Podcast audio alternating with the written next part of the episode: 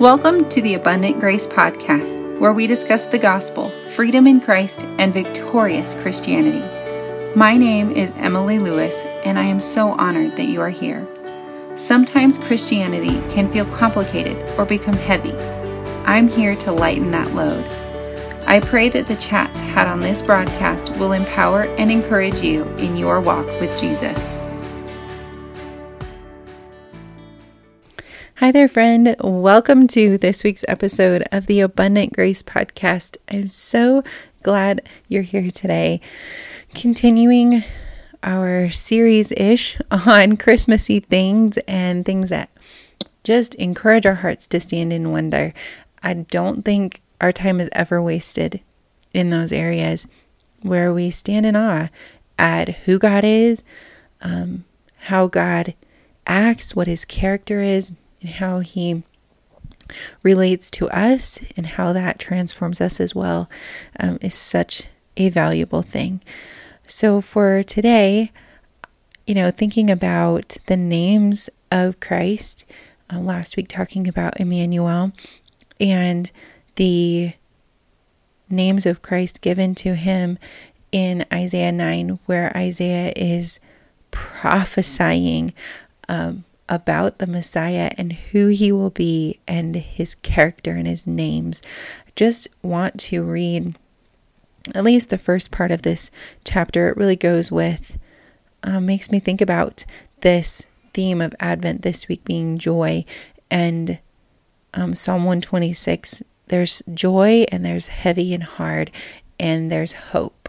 Um, written into Isaiah 9 was playing some Christmas songs on the piano this week and singing, um, Lo, how a rose e'er blooming. And one of the lines says, well, actually, I kind of want to read you the whole thing. Um, the first line, Lo, how a rose e'er blooming from tender stem has sprung, of Jesse's lineage coming. As men of old have sung, it came a flower bright, amid the cold of winter when half gone was the night, of course. Um, we don't know that his birth was in winter. It likely wasn't. Um, so poetic liberty here, of course. But then into the second line, Isaiah twas foretold it, the rose I have in mind. When Mar- with Mary we behold it, the Virgin Mother kind, show God's love aright, she bore to in a Savior when half gone was the night. In verse 3, this flower, whose fragrance tender with sweetness fills the air, dispels with glorious splendor the darkness everywhere. Dispels with glorious splendor the darkness everywhere. Oh, that gets me excited. What joy and hope. True man, yet very God, from sin and death, his, he saves us and light, lightens every load. It's such a loaded song from Jesse um, to Jesus being the, you know, the branch that springs up out of, you know, the root of Jesse, uh, out of out of a dry ground, and uh, you know, the end of verse three just gets me that He came to lighten every load, and it's still in the intro for the Abundant Grace podcast. You know that I want to help lighten that load, and the load that religion put us puts on us, the load that expectations put on us, the load that um, the our enemy would like to put on us, the shoulds, that heaviness.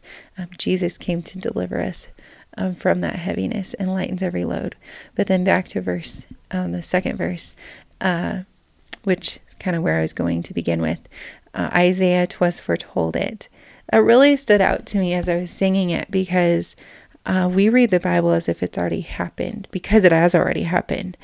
Uh, but thinking about Isaiah and the time that he was writing this, it it hadn't happened yet. And before I give any spoilers, I'm just gonna read the chapter at least up until verse seven. I might go on. We'll we'll have to see how the Spirit moves. uh, so starting in verse one of Isaiah 9.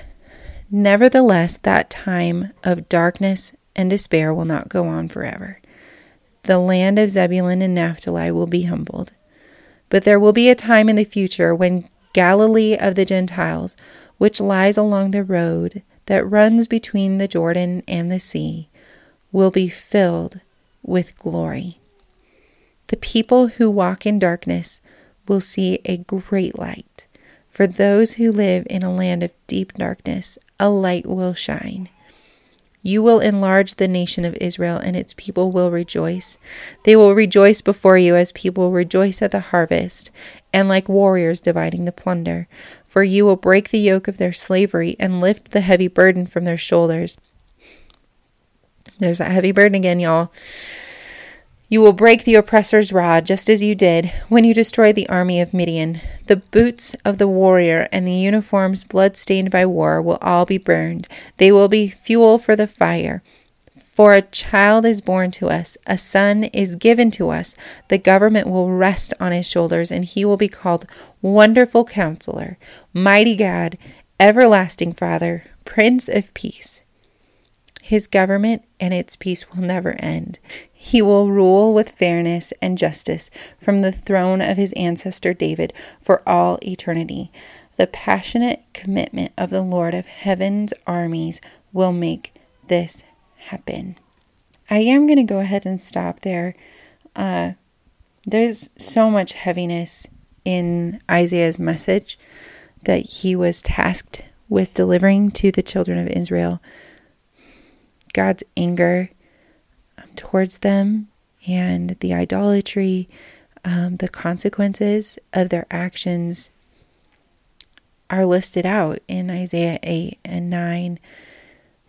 But these seven verses in the beginning of Isaiah 9 is like just a spot of hope, reminding them that even if there are consequences, which there are in this case, um, even if there are rough times, the darkness and the despair will not go on forever. Because I think that's what gives us despair, isn't it? When we don't know there's hope, when we don't know that there will be an end. We don't have to despair when things are hard or life is rough or even when we're reaping the own, our own consequences of our own actions, um, it's not going to go on forever. We have hope, and Jesus has broken through the darkness and provided hope, provided healing, provided a way for our burdens to be made lighter. You know, friends, I think that's what I'm going to leave you with for today. Just that hymn and those verses, let that truth just shape shape your world, shape your heart, change you. Um, ask God what He wants to show you and teach you in what you are currently walking through. Acknowledge His hand in those things, even if you are in what feels like a winter season that is marked by a lot of, you know, dead leaves, bare trees, not very much fruit, just rest and stillness. We got our first snow, well, second snow of the season. We got snow in October once and then again just now. And the stillness that comes after snow falls is just stunning to me you know, after rain, when, especially here where our thunderstorms don't last very long, clouds roll in, it's really thick, it's really dark, the wind is blowing, and then the clouds are gone. And the sun breaks out, and it's so happy and cheerful to me. But after a snow, there's just calmness. And sometimes our hope is like that sun shining through after a long um, or even a short but very fast and furious hard rain. Hope is like the light just breaking through and shining, and it's almost blinding, especially if we're like not ready for it. Um, but then hope sometimes is just that calmness and that stillness. And maybe we're not on the edge of our seat, seat waiting for God to like come through with something Sometimes hope is exciting like that. Sometimes hope is just like that calm knowing